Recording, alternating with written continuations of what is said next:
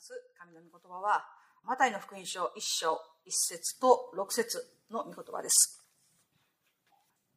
開けられましたら私がお読みしたいと思います。アブラハムの子、ダビデの子、イエス・キリストの系図。エッサイがダビデ王を生んだ。ダビデがウリアの妻によってソロモンを生み。アメン。今日はこのところから、主は我が光というテーマで、共に恵みを分かち合っていきたいと思います。私たちがよく知るマタイの福音書の第一章にはですね、アブラハムからイエス・キリストに至る系図が記録されております。何度か耳にされた方もいらっしゃると思いますし、よく知られている話ですけれど、本来、系図の中には女性の名前は含まれるということはありません。でも、このマタイの福音書の系図には、4名の女性の名前が記録されております。マルタ、ラハブ、ルツ、ウリアの妻であるバテシェバですよね。この4名の名前が記録されているんですけれど、今日はその観点ではなくて、本来、イエス・キリストの系図に属さない男性の名前が記録されているということをご存知でしょうか？それが今日お読みしたウリアであります。マタイの福音書の一章六節の中に、ダビデがウリアの妻によってソロモンを生みと書かれています。確かに彼はバテシェバの夫であったけれど、ダビデの血筋ではありません。ですから、そもそもこの系図の中に入るべき人ではありませんでした。この箇所をですね、本来の見方で見るならば、ダビデがバテシェバによってソロモンを生んだとなるべきところであります。以前にも聖書勉強会などでお語りしたと思いますけれど、ユダヤ人にとって家系とか血筋というものは非常に重要なものであります。でもそうでありながら、新約聖書の第一章の、しかもイエス・キリストの系図の中に、血筋ではない人の名前が記されているということはありえないこと。またそれは異例中の異例だということを知らなくてはなりません。聖書の中に普通ではない、慣例とは違う出来事が記録されている時には、そこには神様の深いご計画や御心が含まれているということが多いんです。ですから今日私たちは、なぜウリアがダビデの血筋でもないのにもかかわらず、系図の中にその名前を残したのか。そもそもウリアという人はどういう人だったんでしょうか彼はダビデに仕える一人の兵士でした。最終的にはダビデに妻を奪われて、その罪を隠すために殺された人です。それらの出来事がサムエル記第2の11章以降に記されています。ウリアという人は数万人、また数十万人といる兵士の中の一人でしかありませんでした。マタイの福音書の系図の中に登場する以外、後にも先にも語り継がれることのない人であります。このウリアの人生は一体どのようなものだったんでしょうか？妻を寝取られて、奪われて、最も信頼して命を懸けてお使いしていたダビデに、間接的にではあるけれど、殺されて、彼は惨めで不幸な人生を送ったんでしょうか？ことの始まりはダビデが戦いのために出陣しなかったところから始まっています。サムエル記の第2の11章以降を見るとですね、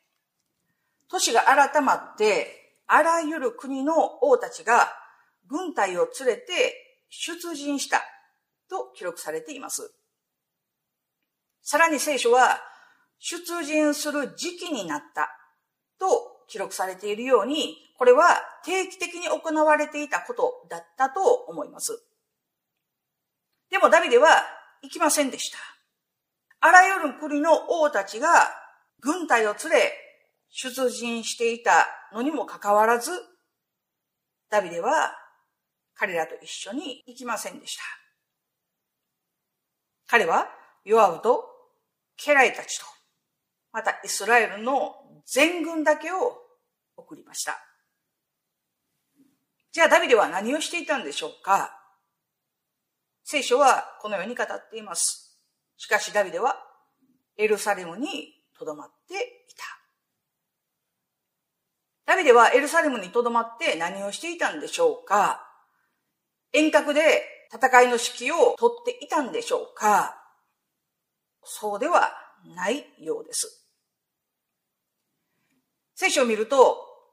ある夕暮れ時にダビデが床から起き上がって、王宮の屋上を歩いていたと記録されています。彼はのんびりしていました。夕方まで床につき、のんびりして歩いていました。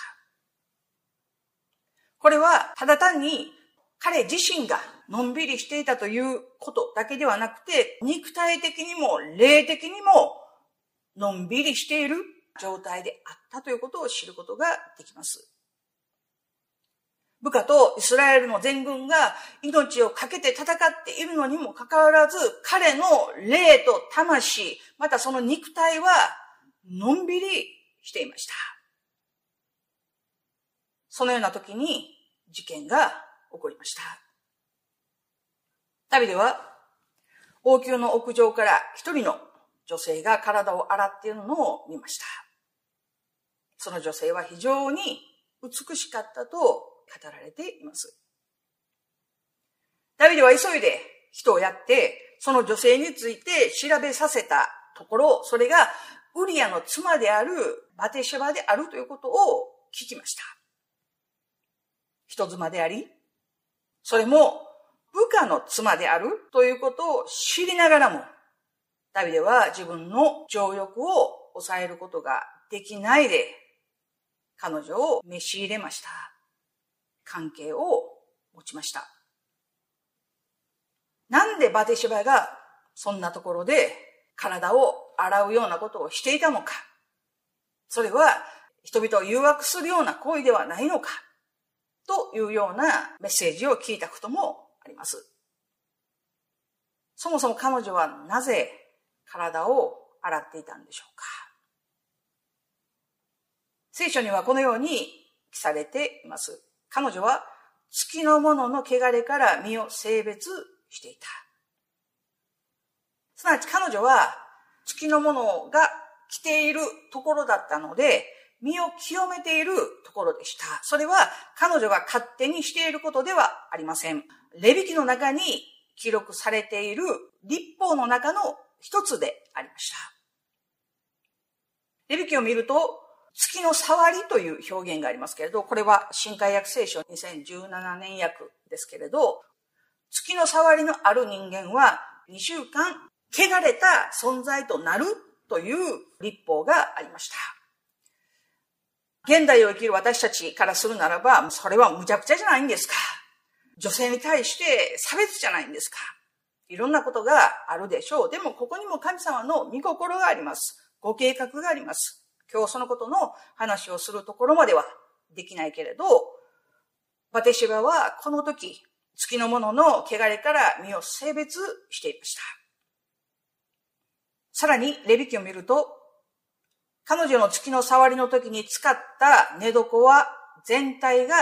汚れている。また彼女が座ったものもすべて汚れる。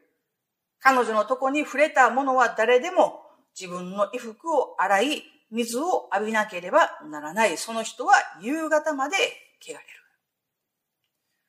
汚れている2週間の間に、その女性が寝た寝床に触れる人、またその女性が座ったものに触れる人までもが夕方まで汚れるというんですよね。さらに、もし男が月の触りのある最中で、その2週間の間に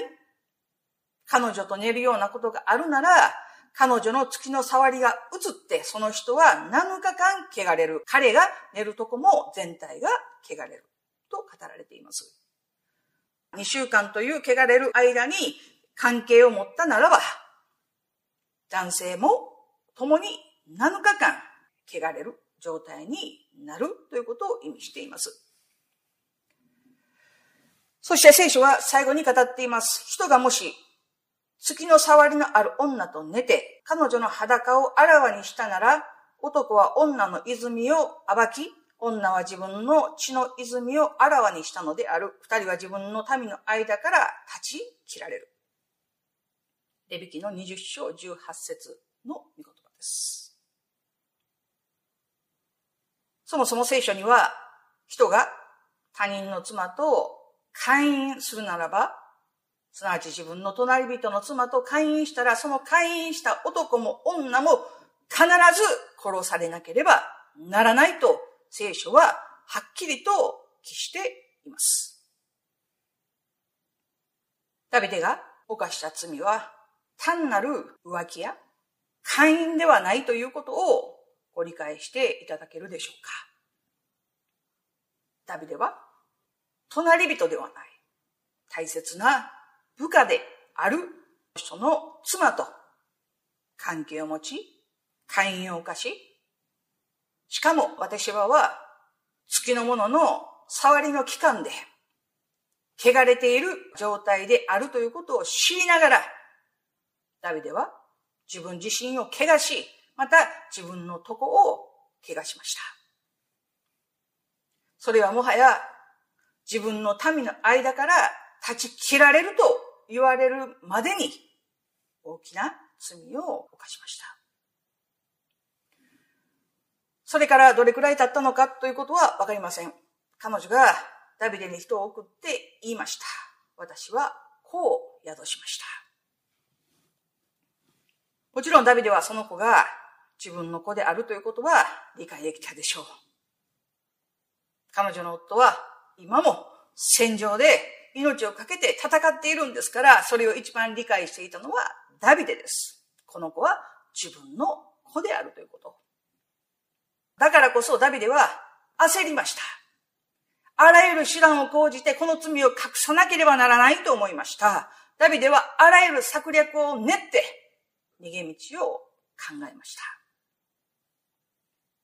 そこでダビデは急いでウリアを戦場から呼び戻して、戦場の状況を形式的に聞いて、その後、王様からの贈り物とともに家に帰って足を洗いなさいと言いました。ここでダビデが使った足を洗いなさいとか、また聖書で語られる靴を脱ぎなさいという言葉の意味は、自分の立場とか自分が進もうとする道を放棄しなさいということの意味ですよ。すなわち、ダビデがここで語った本当の意味は、今この時は戦場にいる兵士のようではなくて、その立場を脱いで、その立場を置いて、家に帰って、足を洗って、一人の夫として妻を迎えなさい。妻と関係を持ちなさいということの意味です。ダビデの言葉は、まるで心優しい、ウリアのことを思いやった、良い王であるかのような言葉でありました。しかし事実は、羊の皮をかぶった狼のようです。見つかいのふりをした悪魔のようです。ダビデの心はこのまま夫婦関係を持てば、お腹の子供はウリアの子供としてごまかせるかもしれない。ウリアも自分の子供だと思うだろう。事実を知っているのは自分とバテシェバだけだと考えたんでしょうか。でも聖書を見ると、ウリアは家に帰りませんでした。しかしウリアは王宮の門のあたりで自分の主君の家来たちと一緒に眠り、自分の家には帰らなかったとあります。その報告を受けたダビデはウリアに聞きました。なぜ自分の家に帰らなかったんですか？ウリアは言いました。神の箱も、イスラエルも、ユダも、カリイオに住み、私の主人ヨアブも、私の主人の家来たちも戦場で戦っているんですよ。それなのに私だけが家に帰って食べたり飲んだりして妻と寝るということができるんですか？あなたの前にダビデの魂にかけて私は誓います。私は決してそのようなことはしません。忠実で素晴らしい人。それがウリアですよね。でも、その忠実さ、その誠実さがダビデを苦しめました。ダビデはその夜もウリアを読んで、今度はお酒を飲ませました。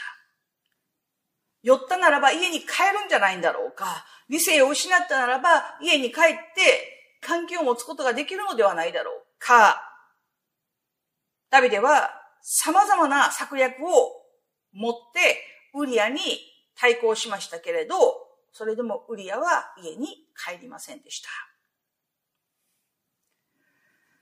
ダビデの次の作戦は非常に早いものでした。彼が家に帰らなかった次の日の朝、手紙を書きました。戦場で指揮を取っている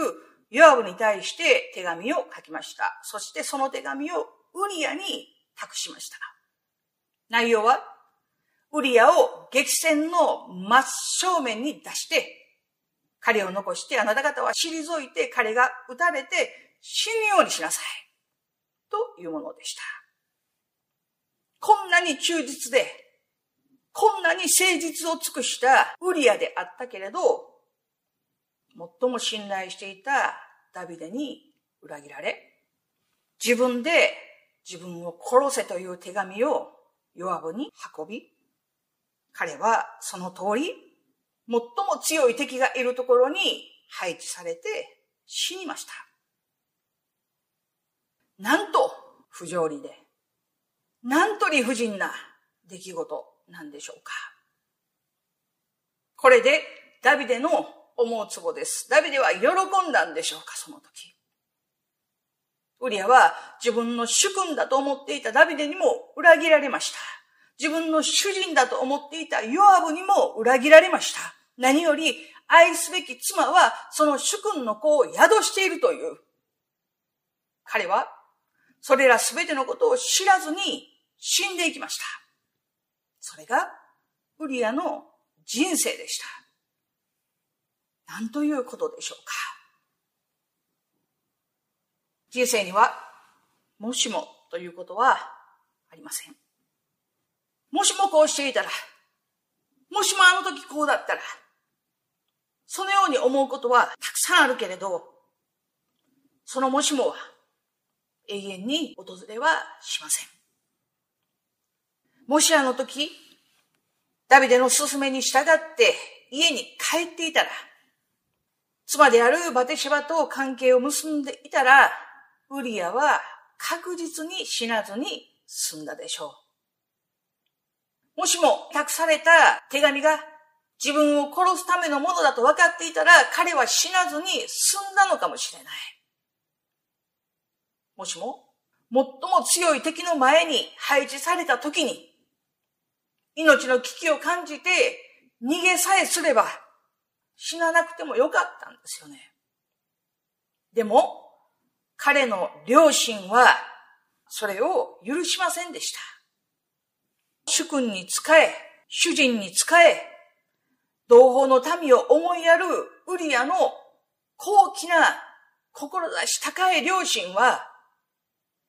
自分だけが楽をするということを決して許しませんでした。ウリアの志高い誠実さがあったからこそ、ダビデの罪は明らかになりました。この時のダビデは、私たちが知るダビデの姿とは程遠いものじゃないかなと思います。この時のダビデは、その霊と魂は、肉体は完全に堕落している状態でした。そしてこの時のダビデは一つ大事なことを忘れていました。それは人には罪をもみ消すことも、なかったことにすることもできないということを彼は忘れていました。この地上において犯した罪が消し去られるということはありません。その罪は一生涯忘れられることはありません。人間にはそのような能力はありません。でも、犯した罪を消し去って、二度と思い出すことをしない方がいらっしゃいます。それが神様ですよね。神様だけが私たちが犯したあらゆる罪や悪事を許してくださるお方であるということを心から感謝します。そして神様だけが私たちが犯した罪や過ちを許したならば、二度と思い出すことをしないお方であるということを心から感謝をしたいと思います。でも、神様が許される、また消し去る、忘れることに対して、ただ一つ条件を与えられました。それが、悔い改めるならということです。聖書の詩篇の34編18節を見ると、このように記録されています。主は、心の打ち砕かれた者の近くにおられ、霊の砕かれた者を救われる。また、詩篇の147編3節には、主は心の打ち砕かれた者を癒し、彼らの傷を包まれるとあります。もし私たちが悪事や過ちを犯した時に、心から神様の前に悔い改め、その罪から離れ、神様に近づいていくというならば、神は砕かれたその霊と魂を決して軽んじられるお方ではないということを心から感謝します。魂が砕かれる、霊が砕かれるというのは人間にとっては最も惨めな状態であるのかもしれません。でも、神の前には神の前にひざまずき、心を砕き、霊が砕かれ、魂も砕かれ、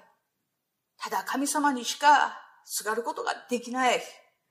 そのような状況の私たちを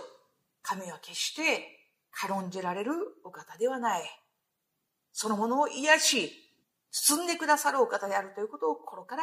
感謝します。最終的にダビデは罪を告白しました。なぜ、ダビデは罪を告白したんでしょうか？もちろん、預言者によって明らかにされたから。でも、その背後には、ウリアの誠実があったということを決して忘れてはならないと思います。ウリアの高貴な良心と誠実さのゆえにダビデの罪は明らかになりました。罪を隠せるとか隠せなかったという問題ではありません。ダビデはこのことによって悔い改めるという機会を得たというのが重要なことであります。ダビデが犯した罪は何ですか？人が他人の妻と勧誘したら必ず殺されなければならない。月の触りのある女と寝たら自分の民の間から断ち切られる。それほどの大きな罪を犯していたダビデですよ。これらの裁きからダビデは救われました。どのようにして悔い改めるということを通して彼は救われました。ウリアの功績はこれだけではありません。もしウリアがあの時家に帰っていたら、同胞の民や戦場にいる人たちを思いやるというその心がなかったら、ダビデの血筋であり、イエス・キリストの系図の中で非常に重要な役割を担ったソロモンという人が生まれることはなかったのかもしれません。何より私の心にかなったものだと言われるそのようなダビデが誕生するということはなかったでしょう。聖書の中で偉大な人物がたくさん記録されていますけれど、ただ二人だけ私の心にかなったものとして父なる神様から呼ばれたのはイエス様とダビデだけであります。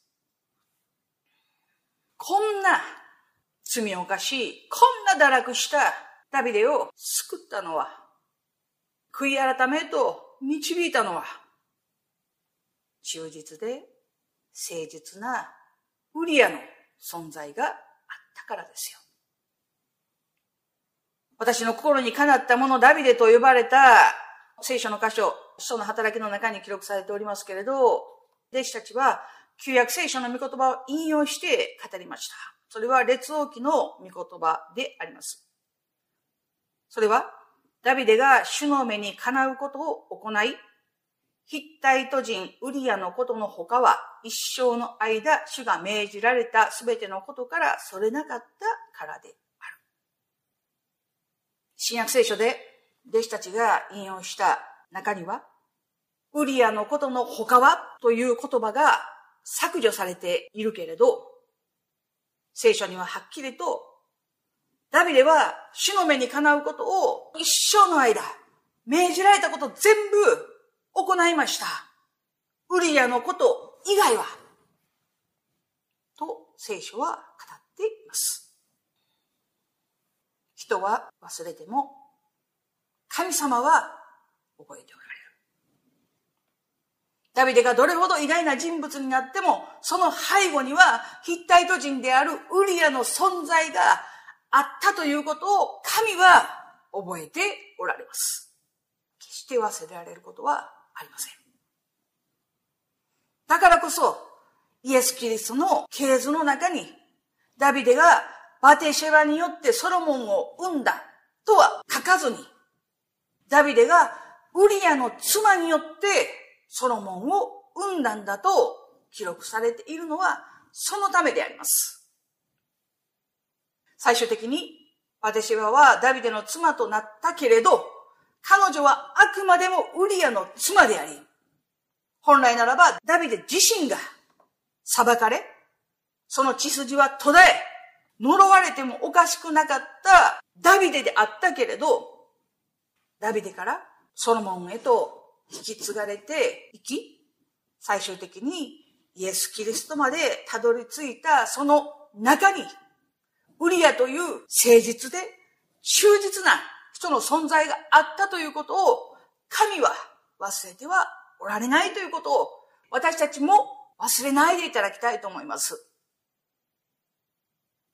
神様はマタイの福音書の系図という非常に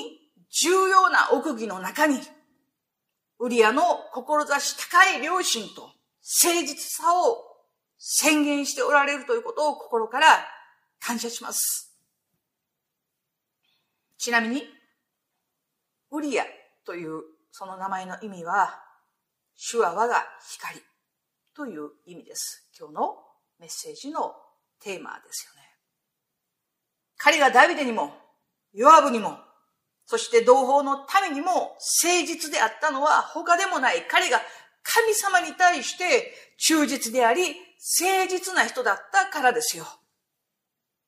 よく知っていただきたい。よく聞いていただきたい。神様に対して不忠実でありながら人に対して忠実だという人がいます。確かにそのような人は存在しています。神には忠実ではない。でも、やたら人には忠実な人がいらっしゃいます。でも、神様に対して忠実で誠実な人が人に対して不忠実で不誠実であるということは絶対にありえないウリアはまさにそのような人でありました。彼はなぜ家に帰って足を洗って自分の置かれている立場や働きを置いて家に帰って妻と交わりなさい。そのように命じられてもなぜ彼はとどまることができたんでしょうか彼が最も最優先にしなくてはならなかったもの、それは神様だったからですよ。彼はウリアです。主は我が光だと言われたウリアは、その名に恥じることなく、その行いにおいて、あらゆる志において、主は私の光なんです。主の前に恥じることはできない。私の良心も、霊も、魂も、すべてにおいて、神に恥じることはできない。それがウリアです。ウリアの妻によってソロモンが生まれるという偉大な役割を担ったウリアという人の存在ですよ。たった一人の人の誠実が歴史を変えました。彼は偉大な印を表したわけではない。モーセのようにたくさんの奇跡を表したわけではない。アブラハムのように偉大な指導者であったわけではない。ギデオンのように大勇士であったわけでもない。クリスチャンであれば、誰もが知るような名前ではないのかもしれない。アブラハム、モーセ、イサク、ヤコブ、ダビデ。そのような人たちと名前を連ねるような人ではなかったのかもしれない。でも神様は、ウリアの誠実を忘れてはいない。ユダヤ人が最も大事にしている系図の中に隠された奥義として名前を刻まれたということを心から感謝します。今日私たちも目の前に置かれていることに対して忠実であり、誠実でありたいと心から願うんですけれど、アーメンでしょうか。置かれている持ち場立場の中で、その働きの中で、精一杯悔いることなく、神に仕え、神を我が光として、あがめ、思いやりを持って人々に仕えていくものでたいと心から願うんですけれど、アーメンでしょうか。ウリアの心の源が、主は我が光ですと。そこに彼の源があったように、今日私たちも、すべての働きの動機が、主は私の光であり、主は私の救い主ですと言える、そのようなものでありたいと願います。誰にも知られていなくても、神は知っておられるということを心から感謝します。私たちは、神を信じている者として、誰にも恥じることのない良心を持って、神にお仕えしていくものでありたいと心から願うんですけれど、アーメンでしょうか。お祈りいたします。イエス様ありがとうございます。今日このようにして、オンラインで共に、御言葉を分かち合うことができたことをありがとうございます。神をどうぞあなたがこの礼拝を祝福し、聞いておられるお一人お一人を豊かに祝福してくださいますように心からお願いいたします。どうぞ私たちのうちに清い心を与え、清い良心を与え、罪を犯すとき速やかに悔い改めることのできる心をお与えくださいますように心からお願いいたします。また、ウリアのように罪を犯さない神を源とする力をお与えくださいますように心からお願いいたします。神を愛する者になりたいと心から願います。神に忠実なものでありたいと願います。そして人々にも忠実なものでありたいと心から願います。主をどうぞ助け導いてくださいますように心からお願いいたします。主の皆をめます。感謝して愛する主イエスキリストの皆によって今にお祈りをお捧げいたします。